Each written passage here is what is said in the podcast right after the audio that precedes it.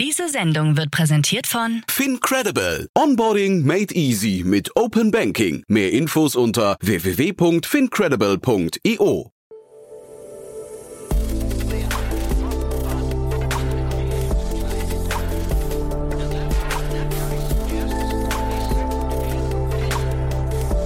Startup Insider Daily. Morgen Update. Einen wunderschönen guten Morgen und herzlich willkommen zu Startup Insider Daily. Mein Name ist Jan Thomas. Heute ist Montag, der 20. September. Ja, und das hier sind heute unsere Themen. Die Astronauten der SpaceX-Mission Inspiration 4 sind sicher gelandet. Bitcoin-Transaktionen sorgen für massiven Elektroschrott. Der Regelbetrieb des Internetzugangs von Starlink ist eventuell ab Oktober möglich. Möglicherweise auch neue Spuren im Fall der Fahndung nach Jan Marsalek. Und TikTok steht wegen seines Umgangs mit der Bundestagswahl in der Kritik. Heute bei uns zu Gast im Rahmen der Reihe Investments und Exits ist Christian Mehrmann von Cherry Ventures. Wir haben das Interview bereits am Donnerstag aufgenommen, deswegen ist es nicht mehr ganz taufrisch, beziehungsweise möglicherweise sind wichtigere Dinge passiert seitdem, aber die Themen, die wir besprochen haben, haben es wirklich in sich. Wir haben mal wieder über den Quick Delivery Markt gesprochen, beziehungsweise haben rausgezoomt und haben über den gesamten Essensliefermarkt gesprochen. Aus aktuellem Anlass, denn Picnic hat eine große Runde gedreht und wir haben gesprochen über die große Finanzierungsrunde bei Discord. Also ihr seht schon zwei richtig coole Themen, da steckt unglaublich viel Wissen drin, von daher hört euch das mal an, kommt auch sofort nach den Nachrichten. Jetzt nur wie immer der Hinweis auf die Nachmittagsfolge und da wird es heute bei uns wieder politisch. Wir haben zu Gast Valerie Sternberg-Irvani. Sie ist Co-President und Spitzenkandidatin von Volt, von der Partei Volt hier in Berlin und Direktkandidatin für Berlin Mitte. Und wir haben relativ ausführlich gesprochen. Ihr wisst ja, wir hatten neulich ja schon Thomas Jatzombeck zu Gast von der CDU und wir hatten jetzt am Freitag Dieter Janacek zu Gast von den Grünen und jetzt, wie gesagt, Valerie Sternberg-Irvani von Volt. Und es ist eine ziemlich coole Partei, finde ich. Da habe ich mich auch geoutet. Ich habe die auch gewählt im letzten Jahr aus gutem Grund, aber ob ich das diesmal wieder tue, das verrate ich natürlich nicht. Wir möchten ja hier auch nicht beeinflussen, aber hört euch mal an, was Valerie zu erzählen hat, denn das ist ziemlich kontrovers, also beziehungsweise kontrovers im Sinne von, da steckt viel drin, was vielleicht andere Parteien adaptieren könnten oder wo sie sich vielleicht auch bewusst gegen dagegen abgrenzen. Also von daher ein ziemlich cooles Interview. Aus dem Grund auch, weil Volt ja generell noch so ein bisschen wie ein Startup ist. Die gibt es ja erst seit drei Jahren und ja, die haben so ein paar Themen, die für euch auch möglicherweise spannend sind. Von daher, wir möchten ja hier neutral quasi Wahlhilfe leisten, indem wir mehrere Parteien einladen. Wir haben auch Einladungen ausgesprochen an die Linke, an die FDP und an die SPD. Da haben wir noch keine Rückmeldung bekommen, aber wir sind dran. Von daher hört euch das nachher mal an. Um 14 Uhr geht's weiter. Jetzt die Nachrichten mit Anna Dressel und die kommen wie immer nach den Verbraucherhinweisen. Werbung Hi, hier ist Nina, Content Managerin bei Startup Insider. Suchst du deine nächste große berufliche Herausforderung? Dann melde dich bei uns. Wir suchen aktiv nach neuen Teammitgliedern, die Startup Insider zum führenden Informationsmedium der deutschsprachigen Startup-Szene machen wollen. Aktuell suchen wir Sales Manager, Customer Success Manager, Finanzmanager sowie Werkstudenten in den Bereichen Sales, Product und Content. Aber auch wenn keine passende Stelle dabei ist, melde dich trotzdem bei uns. Wir suchen immer nach leidenschaftlichen Menschen, die mit Startup Insider Großes bewegen wollen. Also, um mehr zu erfahren und dich zu bewerben, geh jetzt ganz einfach auf startupinsider.de/slash insider. Startup Insider Daily Nachrichten. All the razzle dazzle that he does, it's not good, it's not real, it's fake, it's not real. TikTok unter Beschuss, Fake News zur Bundestagswahl? Der chinesische Konzern TikTok sieht sich zahlreichen Datenschutzvorwürfen ausgesetzt. Neben den laufenden Verfahren kommt ein weiterer hinzu, der insbesondere vor dem Hintergrund der kommenden Bundestagswahl besondere Aufmerksamkeit verdient. In einer neuen Untersuchung hat die Non-Profit-Organisation Mozilla, der Betreiber des Browsers Firefox, aufgezeigt, dass TikTok entgegen seiner ursprünglichen Versprechen Fake News rund um die Bundestagswahl nicht eingedämmt hat. Laut Mozilla habe TikTok dabei drei konkrete Versprechen gebrochen. So lasse TikTok gefälschte politische Accounts zu, wie beispielsweise Ad der Bundestag oder Ad Frank-Walter Steinmeier, über die dann Fehlinformationen rund um die Wahl lanciert werden können. Zum anderen funktioniere TikToks automatisierte Kennzeichnung zur Wahl nicht, weshalb Videos immer wieder falsch gekennzeichnet würden. So steckte hinter Inhalten mit dem Hashtag SPD nicht die entsprechende Partei, sondern andere Themen wie Sexual Pleasure Device. Und drittens habe TikTok zu spät mit Faktenchecks zur Wahl begonnen. I know now that it's against the law what we're doing. Jedes zehnte Cookie-Banner möglicherweise rechtswidrig. Laut einer aktuellen Untersuchung der Verbraucherzentralen verstoßen 10 Prozent der derzeit im Einsatz befindlichen Cookie-Banner gegen die Vorgaben des Telemediengesetzes TMG und der EU-Datenschutzgrundverordnung DSGVO. So werden beispielsweise Default-Einstellungen vorausgefüllt, so zum Beispiel durch Weitersurfen akzeptieren Sie alle Cookies. Für die aktuelle Studie wurden insgesamt 949 Webseiten aus unterschiedlichen Branchen untersucht. Neben eindeutig rechtswidrigen Bannern gab es viele Banner, die sich in einer rechtlichen Grauzone bewegen. Gegen die eindeutigen Verstöße haben die Verbraucherzentralen 98 Abmahnungen verschickt und 66 Unterlassungserklärungen erwirkt. Zu den verklagten Unternehmen gehören unter anderem der Essenslieferdienst Lieferando, der Online-Musikdienst Napster oder der Fitnessstudio-Betreiber AI Fitness. We have a lead. Führt eine aktuelle Mietüberweisung zu Jan Marschalek? Auf der Suche nach dem seit einem Jahr flüchtigen Wirecard-Manager gibt es eine neue Spur. Eine Mietzahlung in Höhe von rund 80.000 Euro aus dem Frühjahr 2021 für den Münchner Wohnsitz der Freundin Maschaleks ging auf dem Konto des Vermieters ein. Abgesendet von einem Mann namens Jamil Udin Ahmed über eine Großbank aus den Vereinigten Arabischen Emiraten. Die Staatsanwaltschaft München bestätigte gegenüber dem Handelsblatt, dass die Bank des Vermieters dem Verdacht nachgeht. Ob es sich bei Jamil Udin Ahmed um einen Decknamen Maschaleks handelt, ist noch unklar. Marschalek und seine Freundin kennen sich seit fast zwei Jahrzehnten und sind seit mehr als zwölf Jahren verlobt. Inspiration 4, on behalf of SpaceX, welcome home to planet Earth. Astronauten der SpaceX-Mission Inspiration 4 sicher im Atlantik gelandet.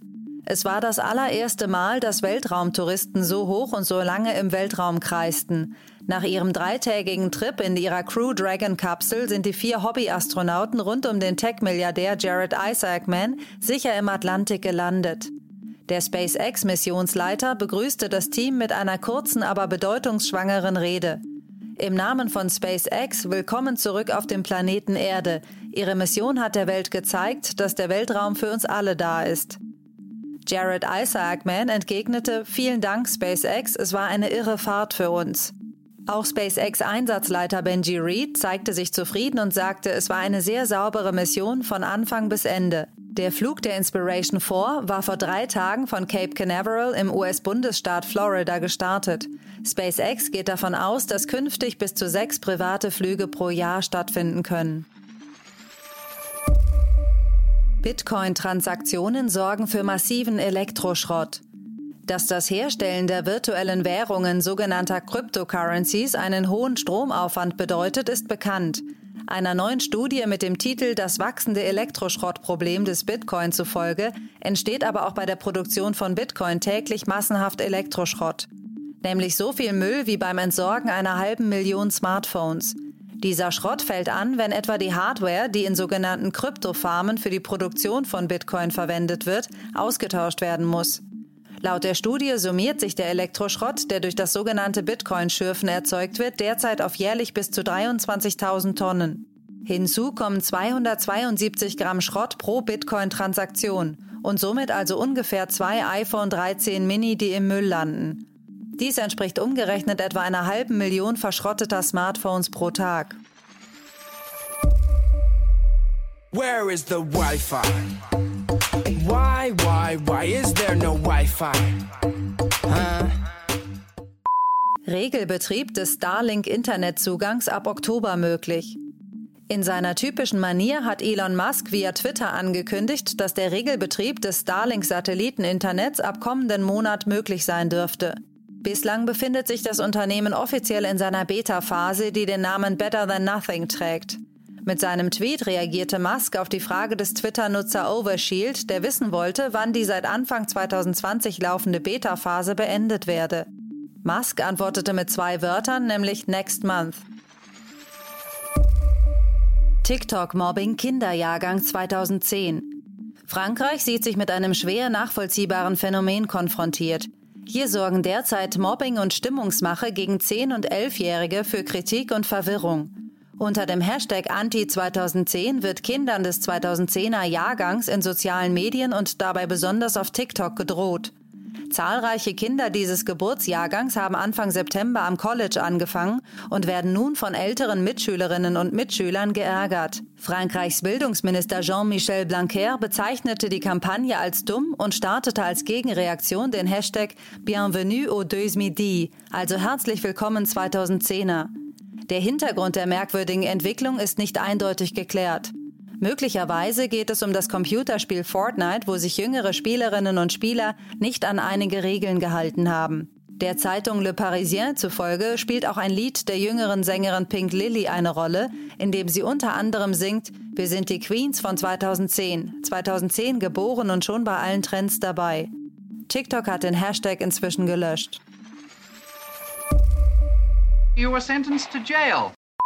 Zwölf Jahre Haft für Handy-Entsperrer. Ein Mann aus Pakistan wurde wegen des Vorwurfs verurteilt, fast zwei Millionen Smartphones des US-Mobilfunkers ATT gegen eine Gebühr entsperrt zu haben. Dieser Hack diente dem Ziel, die vertragliche Bindung an das Unternehmen zu umgehen. Zusätzlich hatte er laut Angaben des US-Justizministeriums Helfer via Facebook rekrutiert, um seine Arbeitsleistung zu skalieren. Insgesamt sollen durch ihn und seine Komplizen mehr als 1,9 Millionen Geräte entsperrt worden sein. ATT beziffert den Schaden auf mehr als 200 Millionen Dollar. Der Mann wurde schließlich 2018 in Hongkong verhaftet, anschließend an die USA ausgeliefert und jetzt zu zwölf Jahren Haft verurteilt. Softbank trennt sich von Coupang-Aktien. Die japanische Investmentgesellschaft Softbank ist über ihren Vision Fund am südkoreanischen E-Commerce-Unternehmen Coupang beteiligt. Das 2010 gegründete Unternehmen hatte im März diesen Jahres einen spektakulären Börsengang an der New Yorker Börse hingelegt. Am Ende des ersten Börsentags betrug die Bewertung Coupangs 109 Milliarden Dollar. Der Anteil der Softbank an Coupang betrug 33,1 Prozent. Wie die Zeitung Nikkei jetzt berichtet, hat der Investmentfonds 57 Millionen Coupang-Aktien seiner Anteile im Wert von 1,69 Milliarden US-Dollar abgestoßen und damit rund ein Zehntel der Gesamtbeteiligung.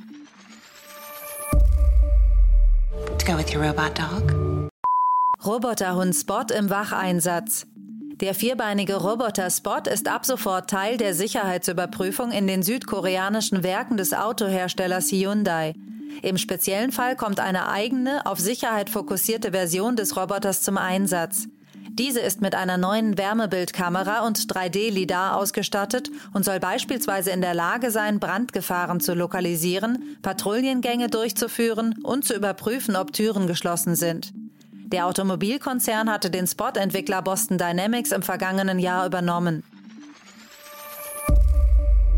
Startup Insider Daily. Kurznachrichten. Nachdem sich die CDU blamiert hatte, als sie die CCC-Entwicklerin Lilith Wittmann wegen Veröffentlichung von Lücken in der CDU Connect-App auf Basis des sogenannten Hacker-Paragraphen angezeigt hatte, hat die Staatsanwaltschaft jetzt das Verfahren eingestellt. Laut Wittmann wurde die Anklage jedoch nicht wie allgemein erwartet von der CDU zurückgezogen, sondern weil keine entsprechende Sicherung der API gegen unberechtigte Zugriffe stattgefunden habe.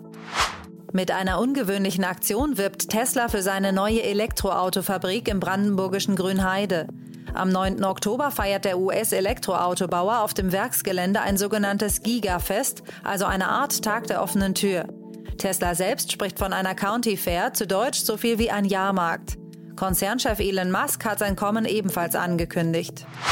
Auf Wunsch der russischen Regierung haben Apple und Google die App Smart Voting des Oppositionsführers Alexei Nawalny aus ihren App Stores entfernt. Ziel der App ist es, Bürger darüber zu informieren, wie sie bei den kommenden Parlamentswahlen am besten strategisch ihre Stimme abgeben können. Die Opposition wirft Google und Apple politische Zensur vor. Das Angebot von Hörbüchern auf Apple Music ist stark rückläufig. Der Kategoriebereich Hörspiele und Hörbücher wurde in Hörspiele umbenannt, zahlreiche Audiobooks und Lesungen aus dem bisherigen Katalog entfernt. Die Sprecherin eines der größten Hörbuchverlage Deutschlands hat bestätigt, dass die Hörbücher verlagsübergreifend bei Apple Music ausgelistet würden. Weitere Details sind derzeit nicht bekannt. In Ungarns Hauptstadt Budapest wurde die erste Statue des anonymen Bitcoin-Gründers Satoshi Nakamoto enthüllt. Die Statue steht im Graphisoft Park, wo auch zahlreiche andere technisch inspirierte Skulpturen stehen, so beispielsweise ein Werk von Erne Rubik, der für seinen Zauberwürfel berühmt ist, und eine Statue des Apple-Mitbegründers Steve Jobs. Nakamoto gilt als philosophischer Vordenker der digitalen Währung, hat aber seine Identität bis heute nie preisgegeben. Und das waren die Startup Insider Daily Nachrichten von Montag, dem 20. September. Jetzt geht es weiter im Programm mit Investments und Exits. Startup Insider Daily. Nachrichten. Super. Ja, dann freue ich mich. Christian Mehrmann ist wieder hier. Äh, Christian, ganz großartig, dass du da bist. Hallo. Ja, hallo Jan. Freut mich auch. Freue mich sehr über die beiden Themen, auf die, äh, auf die wir gleich zu sprechen kommen. Vorher vielleicht nochmal ganz kurz zu Cherry Ventures. Äh, wer seid ihr und was macht ihr? Genau, wir sind ein äh, europäischer Early-Stage-Fonds. Äh, unser Fokus sind Seed-Runden, also wir wollen das äh, First Institutional Capital in einer Firma sein sind ein generalistischer Fonds, also machen alle Themen breit. Ähm, Hauptsache, sie haben eine Technologiekomponente. Genau, und ähm, ja, sind damit äh, sehr zufrieden unterwegs. ja, das, das glaube ich. Und äh, ein Schwerpunktthema von euch, kann man wahrscheinlich sagen, war das Thema äh, Supermarkt 2.0, wenn man es so nennen darf. Ne? Ihr habt also zum einen seid ihr ja investiert in Flink, äh, zum anderen wart ihr investiert in Flaschenpost, habt da diesen, ich weiß gar nicht, ob die Bewertung mittlerweile äh, oder der, der Kaufpreis öffentlich äh, kommuniziert wurde, aber man munkelt ja mit einem Milliarden-Exit, Flaschenpost wurde an Oetker verkauft. Und jetzt reden wir heute über ein Thema, was in dem gleichen Space unterwegs ist, aber nochmal mit einem anderen Modell. Genau, ja. Also wir haben sehr viel in diesem Online-Grocery- äh, und Online-Delivery-Bereich angeschaut und, äh, und wie du schon gerade richtig gesagt hast, auch, äh, auch gemacht als, ähm, als Investments. Und was jetzt heute als große News rauskam, ähm, war, dass Picnic, ähm, die holländische Online-Grocery-Firma, 600 Millionen Euro eingesammelt hat, was ja schon durchaus eine sehr, sehr große und respektable Runde ist. Und wir haben Picnic damals quasi nie als Seed-Investment angeschaut, weil die direkt direkt, als sie losgestartet sind, 200 Millionen von holländischen Family Offices eingesammelt haben. Also es ist sozusagen die übliche Seed-Runde. Gab es nie. Ja. Ähm, liegt ein bisschen an dem Modell, also weil die sind ja quasi ein, ein voll integrierter Supermarkt. Also sie haben ihr eigenes Lager, ihre eigene Beschaffung, ihre eigenen Fahrzeuge, die sie selbst entwickelt haben. Das sind ja so kleine Elektrofahrzeuge, die eben genau optimiert sind ähm, für, für Lieferung von ihren Produkten. Äh, dadurch war, glaube ich, von vornherein klar, dass, äh, dass wir jetzt sehr viel Kapital brauchen. Äh, und dann sind die Gründer eben losgezogen und, und haben direkt sich von, ähm, glaube ich, von drei oder vier holländischen Family Offices diese 200 Millionen geholt. Ja? Und äh, dann gab es, äh, glaube ich, nochmal ein, zwei Finanzierungsrunden. Edeka ist dann irgendwann eingestiegen für den äh, Deutschland-Launch. Ja? Das heißt, ja mit Edeka eine Kooperation, können über Edeka die Waren äh, bekommen, was natürlich ein Riesenvorteil ist, ja? weil bist du bei den großen Lebensmittellieferanten auf eine kritische Größe kommst, ähm, das dauert leider eine Weile. Äh, deswegen kann man sich darüber sehr gut hebeln. Und äh, genau, so und jetzt hat, ähm, haben die eben diese 600 Millionen geraced, unter anderem von den bestehenden Investoren und mit einem meines Erachtens sehr neuen, äh, spannenden Investor, den man vielleicht gar nicht unbedingt erwartet hätte in so einer Runde, nämlich der Bill und Melinda Gates Foundation. Ähm, die sind sozusagen, ja, also oft auf sozusagen sehr so research-driven Themen sieht man die eigentlich, ja, also sozusagen sehr futuristische äh, Themen und ähm, genau, aber äh, auf jeden Fall erstmal sehr erfreulich und äh, Glückwunsch ans, ans Picknick-Team für so eine große Runde. Das ist ja, glaube ich, man spricht immer vom sogenannten Milchmann-Modell, ne? Genau. Der, das Modell, was, äh, ähm, was Picknick fährt, ist äh, sozusagen, ich bin Kunde äh, und, ähm, und Picknick sagt mir quasi, wann sie ungefähr da sein werden. Ja? Das heißt, die planen die Route vorher und sagen, okay, am, äh, am Dienstag und am Donnerstag bin ich immer zwischen 11 und 13 Uhr in deiner Straße äh, und, und den Slot kannst du dann nehmen. Das heißt, sie optimieren primär erstmal ihre Logistikkette, äh, was viel Sinn macht, weil das natürlich der größte Kostenblock ist. Also das sozusagen kann man aus der Sicht gut verstehen. Es ist andererseits etwas ähm, counterintuitive, wie wir VCs immer gerne sagen, ähm, im Vergleich zur Logik, die man normalerweise von, von Amazon und Zalando und so weiter kennt, wo man eigentlich immer aus Kundensicht zuerst denkt ja, und überlegt, was will der Kunde und egal was der will, das mache ich erstmal möglich und hinterher kläre ich dann, wie ich eigentlich jetzt äh, meine Prozesse und Strukturen so baue, dass ich damit auch Geld verdienen kann. Ja. Ähm, und die haben hier ein anderes Modell, was aber eben trotzdem sehr, sehr gut an, ankommt bei Kunden. Ja, wie ist das denn jetzt, wenn jetzt diese drei Modelle, also von denen du ja zwei sehr gut kennst, wenn die jetzt aufeinandertreffen? Ähm, Also was würdest du sagen, ist dann hinterher tatsächlich der Kunde und seine Spontanität, jetzt kaufen zu wollen? Ist das der entscheidende äh, Vorteil dann eben von dem Modell, äh, ich weiß nicht, Flink, Gorillas oder auch äh, Flaschenpost? Da hat man das zwei, zwei Stunden Lieferfenster ähm, oder, oder zumindest das Versprechen eines zwei Stunden Lieferfensters, sagen wir mal so. Ähm, und hier hat man eben äh, gegenübergestellt einfach feste Lieferzeiten, was weiß ich, zwei, dreimal die Woche oder sowas. Ist das hinterher das entscheidende Kriterium oder ist der, findet der Wettbewerb an einer ganz anderen Stelle statt und wird gewonnen?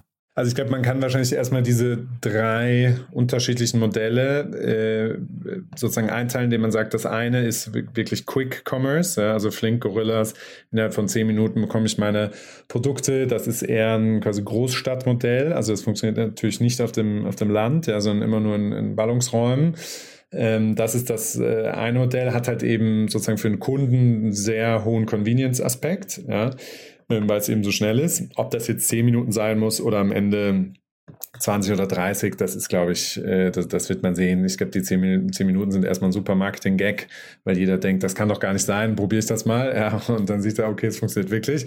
Äh, aber da kann man wahrscheinlich in einem optimierten Zustand, wird das irgendwann eher so bei, denke ich, 20 äh, bis 30 Minuten landen. Dann äh, gibt es das zweite Modell, ist quasi das, ähm, sag ich mal, Zwei-Stunden-Fenster-Modell. Ja, also das ist das, was Flaschenpost macht. Das ist das, was äh, Rolik oder in Deutschland, ähm, sonst glaube ich, Knusper äh, heißen, machen. Das heißt, der Kunde bestellt und innerhalb von zwei Stunden kommt dann irgendwann die Lieferung und die Lieferung ist aber eben gebündelt mit mehreren anderen Lieferungen, die in derselben Gegend sind, die aber dann in einem Auto ausgefahren werden. Ja. Ähm, das ist sozusagen, und, äh, und wir haben damals bei Flaschenpost auch gesehen, diese zwei Stunden, das war damals schon wow. Ja, jetzt sind die Leute natürlich äh, äh, etwas verwöhnt plötzlich mit zehn Minuten, aber diese zwei Stunden, das reicht ja vollkommen. Ja, also jeder kann planen, ob er in den nächsten zwei Stunden zu Hause ist oder nicht.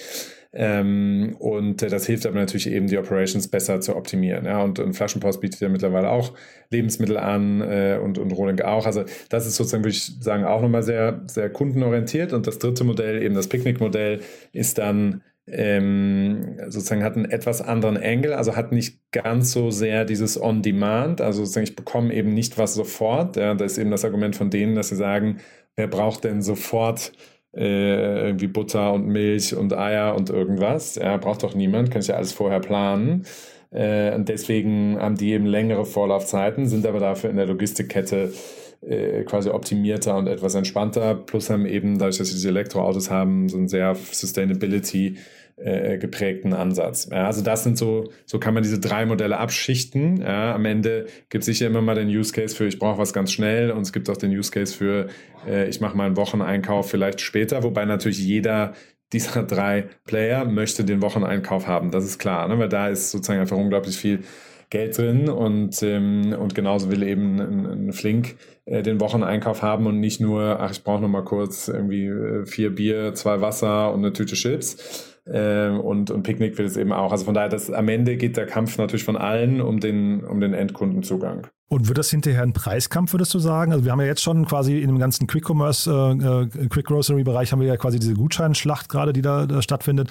Siehst du das hier dann quasi auf einer anderen Ebene auch nochmal, dass die sich da begegnen und äh, vielleicht auch preislich unterbieten? Oder ist es vielleicht hinterher sogar eine prozessuale Frage? Weil, also, was ich ja schon spannend finde, Picknick hat ja dann wahrscheinlich sehr starre Prozesse. Ne? Die bauen ihre Lager selbst, äh, die bauen ihre Wagen und da, da kommen sie ja aus diesen Prozessen wahrscheinlich irgendwann nur noch ganz schwer wieder raus, wohingegen ein Flink und Gorilla, ich meine, das ist ja quasi noch irgendwie sehr Freestyle wahrscheinlich, was da alles passiert, ne?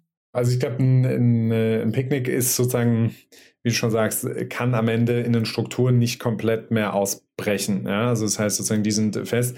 Am Ende, glaube ich, geht es darum, wer, wer kann die beste Customer Retention erzeugen ja? und hinten raus die beste Kostenstruktur bauen. Ja? Und Kostenstruktur aber eher auf der wahrscheinlich Logistik- und, und Marketingkostenseite, weniger auf der Einkaufsseite der Produkte. Also der Lebensmittelhandel ist ja nicht dafür berühmt, dass er äh, softwareähnliche Margen hat, sondern das Gegenteil. Also wenn man sich anschaut, wie viel Marge macht, äh, macht eben Aldi, Lidl, äh, Rewe, Edeka, das ist äh, sozusagen im sehr niedrigen äh, einstelligen Prozentbereich. Ja, das heißt, in dem Business ist strukturell einfach wenig Marge drin, ja, weil es gibt eben sozusagen Lieferanten, die eine gewisse Stärke haben und so weiter. Das heißt, äh, dass jetzt jemand über die Einkaufsseite da am Ende gewinnt, ist sozusagen eher unwahrscheinlich. Ich glaube, da kann man schlau sein mit Partnerschaften und, und Marketingkooperationen und so weiter. Aber ich glaube, es unterscheidet sich am Ende eher, oder der Kampf sozusagen, wer gewinnt, entscheidet sich eher im Bereich äh, Kundenzugang und Retention und wie happy sind meine, meine Customer und wie sehr habe ich auch noch parallel meine Kosten im Griff. Hm, jetzt hast du gerade Aldi und Lidl ja schon angesprochen. Äh, wir haben es ja jetzt hier, also ich bei Flink, ich möchte jetzt auch keine Details rauslocken, aber ich glaube, da ist noch keine Unicorn-Bewertung. Gorillas hat einen Unicorn-Status, äh, Flaschenpost anscheinend auch beim Verkauf und äh, bei, bei Picknick gehen wir auch davon aus, oder ist, ist muss ja so sein, ne? Ähm, ja, ich hoffe, ja. Ja, wahrscheinlich, ne? Äh, also die Frage, worauf ich hinaus möchte, ist, welches von den drei Modellen hätte denn die Chance, mal in so eine Lidl- oder Aldi-Dimension äh, vorzustoßen? Also, dass sie wirklich so ein richtig globaler, großer Supermarkt-Player werden. Also, weil das ist ja nochmal, also vom Unicorn Unicorn bis hin zu einer Aldi-Liga oder Lidl-Liga ist ja nochmal ein ganz großer Sprung, ne? Absolut, ja. Man muss aber natürlich auch sehen, wie lange hatten Aldi und Lidl Zeit dafür, ja. Also das sind ja jetzt auch keine Unternehmen, die irgendwie äh, zehn Jahre alt sind, sondern eher ich kenne jetzt ehrlicherweise nicht genau. Nee, aber so meine ich das auch nicht. Ich meine aber nur generell. Ja. Ne? Also jetzt meine ich gar nicht auf der Zeitachse, ja? Ja, genau. Also ich glaube sozusagen die, also die haben auf jeden Fall das Potenzial, ja, weil sozusagen das, das jetzige Modell, was eben Aldi und, äh, und, und Lidl fahren und, und Edeka und Rewe sind wahrscheinlich der fast bessere Vergleich, weil äh, Aldi und Lidl nochmal anders sind, weil sie eben sehr stark diesen Discount-Gedanken haben. Ja. Aber ähm, so, das ist sozusagen ein Modell, was historisch äh, super war, das traditionelle Modell, aber wie eben so vieles, ja, äh, wird auch das disrupted. Ja? Und ich glaube eben, dass jetzt diese, die Online-Player, das sind natürlich jetzt erstmal auch mehrere und sozusagen mit etwas ungewissem Ausgang, wer dann am Ende das Rennen macht. Aber ähm, das ist schon eben die Zukunft. Ja? Also es gibt in, äh, in Moskau beispielsweise, ja, werden 40 Prozent der Online-Einkäufe, äh, also sozusagen Grocery-Einkäufe, äh, funktionieren über dieses Quick-Commerce-Modell mittlerweile. Und das zeigt ja sehr klar, wie viel Potenzial da drin steckt. Ja. Es kann sein, in kleinen Städten, so, da wird wahrscheinlich dann immer einfach der normale Supermarkt bleiben, weil das für die jeweilige Region die beste Struktur ist, ja, das Modell, was dort am besten funktioniert. Aber ich glaube schon, dass eben in, in großen Städten äh, das nicht unbedingt das Modell der Zukunft ist. Und ist vielleicht nochmal ganz kurz zum Schluss dazu die Frage, Edeka ist hier ein, ein Hauptakteur, also die waren an, an dem Deutschland-Geschäft, das war, glaube ich, eine eigenständige GmbH, da waren sie beteiligt, das ist glaube ich, gemerged worden, wenn ich es richtig in Erinnerung habe. Aber auf jeden Fall gibt es diese Kooperation, bei Flink ist Rewe irgendwie ein Partner braucht jeder, also auch so ein Rohling oder Gorillas oder sowas, brauchen die irgendwann auch so einen Partner und äh, damit verbunden die Frage, irgendwann sind diese Partner ja auch weg, ne? Also irgendwann ist der Markt ja aufgeteilt. So viele Supermarktketten gibt es ja dann doch nicht. Das stimmt, ähm, wobei es natürlich schon in jedem Land wahrscheinlich so ja, irgendwas zwischen drei und fünf größeren Playern gibt. Ähm, also ich glaube, diese Kooperationen machen schon sehr viel Sinn, ja, weil man einfach ähm, eben bis man als Startup in der Größe ist, dass man bei den Lieferanten ernst genommen wird, das dauert halt eine Weile. Ja, und ich habe, das war bei Flaschenpost ein bisschen anders, weil, ähm, weil sozusagen die Produktpalette viel, viel kleiner ist. Ja, das heißt, es gibt nur eben fünf, sechs, sieben große Biermarken, dann gibt es irgendwie wenige Wassermarken und dann gibt es Coca-Cola und Pepsi, das war's. Ja, das heißt, da komme ich sehr schnell auf kritische Volumina bei denen und kann vernünftig mit denen verhandeln. Versus bis ich jetzt bei äh, irgendwie bei Unilever für eine bestimmte Zahnpasta eine vernünftige Größe habe, das dauert echt lang. Ja? Und, und so lange werde ich dann nie äh, halbwegs gute Einkaufskonditionen bekommen und sich da einen Partner zu suchen, ähm, mit, mit dem man kooperieren kann ja, und, äh, und, und von dem man da auch einfach Sachen lernen kann, das macht, glaube ich, schon, schon viel Sinn. Ja, aber das mit den fünf Supermarktmarken, also ich meine, jetzt Edeka ist weg, Rewe ist weg. Ähm, du willst ja jetzt als, sag mal, jetzt als Beispiel Gorillas, du willst ja jetzt nicht äh, irgendwie eine Kooperation mit Aldi verkünden. Ne? Das heißt, du willst ja hinterher wahrscheinlich schon irgendwie so die Marken auch mit Strahlkraft, die irgendwie so ein bisschen sexy oder Premium-Segment ausstrahlen oder Qualitätsversprechen haben. Äh, und davon gibt es ja dann auch nicht so viele, ne? Das ist ja absolut, ja. Also ich glaube, in Deutschland die beiden großen sozusagen sind jetzt weg, ja. Ähm, äh, ja, aber sozusagen in anderen Ländern hast du natürlich wieder andere, äh, andere Marken, die dort, die dort groß sind, ja. Äh, aber klar, von daher ist sozusagen, es, es gibt nicht unendlich viele Partner, mit denen ich arbeiten kann. Und wenn ich es gar nicht mache, wie gesagt, muss ich einfach deutlich mehr Geld aufwenden, um, äh, ja, um, um nach vorne zu kommen. Super, Christian. Jetzt haben wir hier schon sehr, sehr ausführlich gesprochen. Wir haben ja eigentlich noch ein zweites Thema. Lass uns da nochmal schnell reingehen. Das ist ja jetzt kein, sag mal, hierzulande nicht ganz so wichtiges Thema, aber es ist trotzdem total faszinierend, ne? Ja, absolut. Ja. Äh, und nochmal eine andere Größenregion. Ja. Und zwar äh, Discord, äh, eine US-Firma, ähm, hat gerade auf einer 15 Milliarden Bewertung nochmal Geld geraced, und zwar 500 Millionen. Und von, von, von Dragoneer, das ist ein, ein großer US- Hedgefund oder, oder Crossover Fund, das wir dann auch viele, viele IPOs zeichnen. Ähm, und vor einem Jahr äh, war, war die Firma äh, nur die Hälfte, was heißt nur, ja, also war sieben, sieben Milliarden wert. Ja. Zeigt einfach, wie schnell die sich entwickelt haben. Was macht Discord? Auch nochmal kurz zum, zum Verständnis, weil sicher nicht alle Leute User von Discord sind. Äh, Discord hat eigentlich im Gaming-Bereich angefangen ja, und, und war das Tool, mit dem sich Gamer äh, parallel quasi unterhalten haben, äh, Gaming-Sessions ansehen konnten äh, und vor allem aber eben auch über Voice kommuniziert haben. Ja.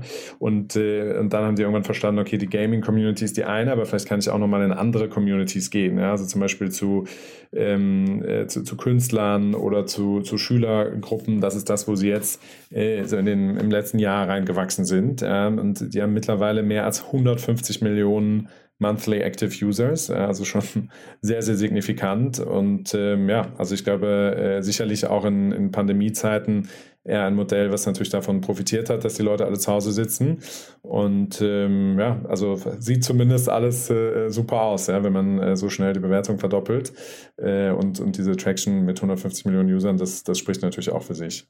Siehst du andere Player in dem Bereich? Weil also dieses, äh, sag mal, Forenmodell, das gibt es ja schon Ewigkeit. Das war ja, ich glaube, aus, aus den Urzeiten des Internets eine der ersten Dinge, die da entstanden sind eigentlich. Ne? Aber es haben sich, glaube ich, hierzulande, also mal vielleicht außer jetzt so eine gute Frage oder sowas, aber äh, eigentlich wenig Dinge etabliert, oder? Absolut, ja. Also wir sehen da schon immer wieder ähm, quasi neue Firmen, die, die das versuchen. Ja? Also es ist ja irgendwie so eine Mischung aus, wie du schon sagst, Forum und Social Network. Und diese Modelle sind halt aus Investorensicht eben extrem schwierig, ja, weil ich muss äh, dieses anfängliche Momentum erstmal äh, kreieren ja, und, und, und genug User bekommen und eben auch sozusagen genug Content auf der einen Seite providen und genug User, die es dann eben äh, anschauen, auf der anderen Seite haben. Und das ist, äh, ist, ist, ist eben relativ äh, schwer, das organisch hinzubekommen, ja, weil ich kann es mir nicht leisten, diese User alle einzukaufen mit Marketinggeld. Also das sozusagen würde sich nie rechnen.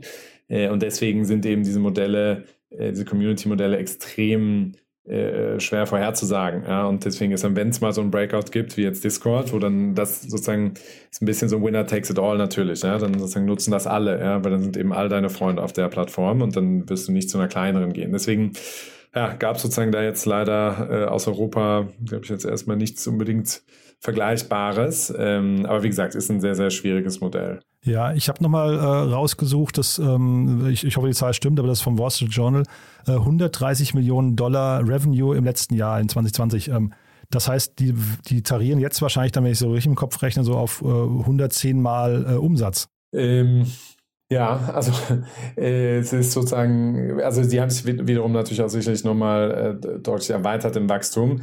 Ist bei solchen Modellen geht es aber auch nicht primär äh, jetzt schon unbedingt um, um Umsatz, ja, und man würde das an einem Umsatzwachstum machen, sondern einfach auch um sozusagen schaffe ich es, eben dieser, äh, dieser Winner zu werden in der Kategorie. Ja, und da es eben so ein Winner takes it all äh, Modell ist, ja, wenn ich das schaffe, dann kreiere ich nochmal sozusagen extra Wert. Ja, und, und es geht, glaube ich, eher darum, schaffe ich es, möglichst viele User zu mir zu bekommen und die äh, engaged zu halten und Monetarisierung kommt dann sicherlich erst nochmal etwas nachgelagert. Ja. Also ich glaube nicht, dass das aktuell äh, sehr stark da im Fokus ist. Ja, genau. Also äh, der Turnover oder Re Revenue 2019 war auch nur 45 Millionen. Das heißt, das haben sie irgendwie verdreifacht. Das ist schon mal wirklich signifikant. Wenn es so weiterginge, wäre es natürlich trotzdem eine tolle Story. Trotzdem ja. ist mir nicht ganz klar, wie verdienen die hinter Geld? Ist das dann über, also primär über Advertising oder siehst du da irgendwann auch Premium-Modelle, die dann irgendwie ähm, greifen könnten? Bis hin vielleicht zu, ich weiß nicht, sogar sowas wie ich weiß nicht, OnlyFans oder sowas, dass man tatsächlich sogar richtige Plattformen schafft da und integriert, wo, wo andere sich dann irgendwie, wo andere ihre Nutzerbindung dann, ähm, weiß nicht, monetarisieren können. Also das sozusagen das einfachste und, äh, sag ich mal, platteste Monetarisierungsmodell ist natürlich immer äh, Advertising. Also schalte einfach irgendwie Anzeigen. Ähm, das hat aber natürlich auch Nachteile, äh, für die User Experience. Ja? Also die User wollen ja nicht ständig da irgendwie Werbung sehen. Ja? Ähm, also das ist eins, dann, ähm, also dann gibt es sicherlich, wird es irgendwelche Premium äh, Accounts geben, genau, oder wie du sagst, es können sozusagen User anfangen, sich selbst zu monetarisieren.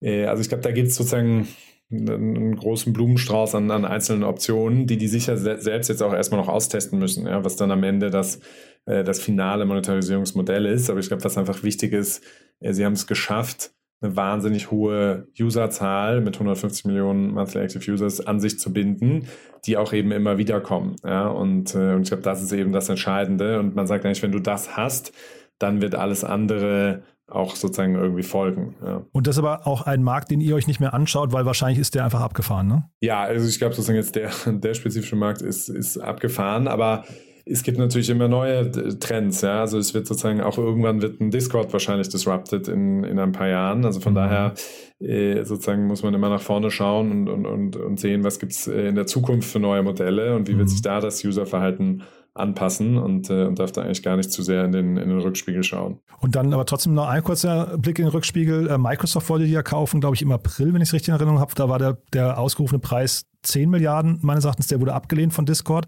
Äh, konntest du den Schritt von Microsoft verstehen und auch den von Discord? Ähm, ja, also ich glaube, es ging sogar am Ende auf, bis auf 12 Milliarden so. äh, hoch und dann wurde es abgesagt. Ähm, ja, also verstehe ich gar nicht schon. Ja, also Microsoft findet natürlich alle Modelle gut, wo du quasi viele User hast, ja, und, ähm, und, und die, die sozusagen, also Microsoft ist ja selber mittlerweile so groß und hat so viele Business Units, ja, also ich glaube, das ist schon, ähm, macht schon viel Sinn für die, das zu kaufen. Und, äh, und klar, da hat ein Discord sicherlich gedacht, gesagt, naja, also das ist zwar nett, aber ähm, solange ich sozusagen erstmal weiter äh, als Private Company bleiben kann und, äh, und so viel Potenzial wahrscheinlich einfach noch in dieser Firma sehe, dass sie, dass sie davon ausgehen, dass sie zu einer deutlich höheren Bewertung ähm, IPOen können irgendwann. Deswegen äh, wollen sie sicherlich nicht zu früh verkaufen ja, und ist auch, ist auch sicher verständlich. Cool, Christian. Also ähm, wahrscheinlich könnten wir jetzt über beide Themen noch ein bisschen länger sprechen, aber das war jetzt schon wirklich ein guter Ritt, finde ich. Ähm, haben wir denn aus deiner Sicht was ganz Dringendes vergessen? Nein, ich glaube, wir haben äh, zu den beiden Themen, äh, die meines Erachtens beide sehr, sehr spannend sind und ja auch beide sehr große Finanzierungsrunden sind, äh, was einfach auch den aktuellen Zeitgeist widerspiegelt, äh, haben wir, glaube ich, alles besprochen. Du, dann vielen Dank, dass du da warst und dann freue ich mich aufs nächste Mal. Ja, sehr gerne, Jan. Vielen Dank. Werbung Hi, ich bin Paul, Product Manager bei Startup Insider und hier, um dir kurz unser Podcast-Verzeichnis vorzustellen. Mit einer wachsenden Liste von bereits über 10.000 Episoden ist unser Podcast-Verzeichnis die größte Sammlung deutschsprachiger Podcasts rund um die Themen Unternehmertum, Technologie, Digital Marketing und mehr. Nutze jetzt die verschiedenen Filter, um Podcasts zum Beispiel nach ihrem Themenschwerpunkt, Gästen oder Erscheinungsdatum zu sortieren, damit du genau das findest, was dich interessiert. Also, wenn das was für dich ist, dann besuche jetzt ganz einfach unsere Plattform auf startupinsider.de/slash insider. Startup Insider Daily, Investments und Exits. Der tägliche Dialog mit Experten aus der VC-Szene. So, damit sind wir durch für heute Vormittag. Ich hoffe, es hat euch Spaß gemacht. Das war Christian Mehrmann von Cherry Ventures. Ich fand es mal wieder super spannend, weil wir halt eben so einen Rundumschlag gelandet haben, finde ich. Und äh, die Themen, die wir besprochen haben, ich fand sie super interessant. Ich hoffe, es hat euch auch gefallen. Wie immer die Bitte, empfehlt uns gerne weiter. Wir freuen uns, wenn der Podcast von noch mehr Menschen gehört wird. Von daher auch dafür vielen Dank. Vielleicht kennt ihr ja in eurem näheren Umfeld jemanden, der sich für Startups interessiert oder für Gründung oder kurz vor einer Finanzierungsrunde steht oder, und das ist nochmal der Hinweis auf nachher, der möglicherweise nicht genau weiß, was er wählen möchte bei der kommenden Bundestagswahl. Deswegen nachher das Gespräch mit Valerie Sternberg-Irvani, Co-Präsident und Spitzenkandidatin von Volt hier in Berlin und Direktkandidatin von Volt für Berlin-Mitte. Und wie gesagt, wir haben so circa 30 Minuten gesprochen, glaube ich, über sehr, sehr viele Themen. Bildet euch selbst eine Meinung. Volt ist irgendwie, glaube ich, eine ganz coole Partei, aber ob ihr das auch so seht, entscheidet das selbst. Wie gesagt, 14 Uhr geht's weiter. Ich freue mich, wenn wir uns wieder hören. Bis nachher. Ciao, ciao.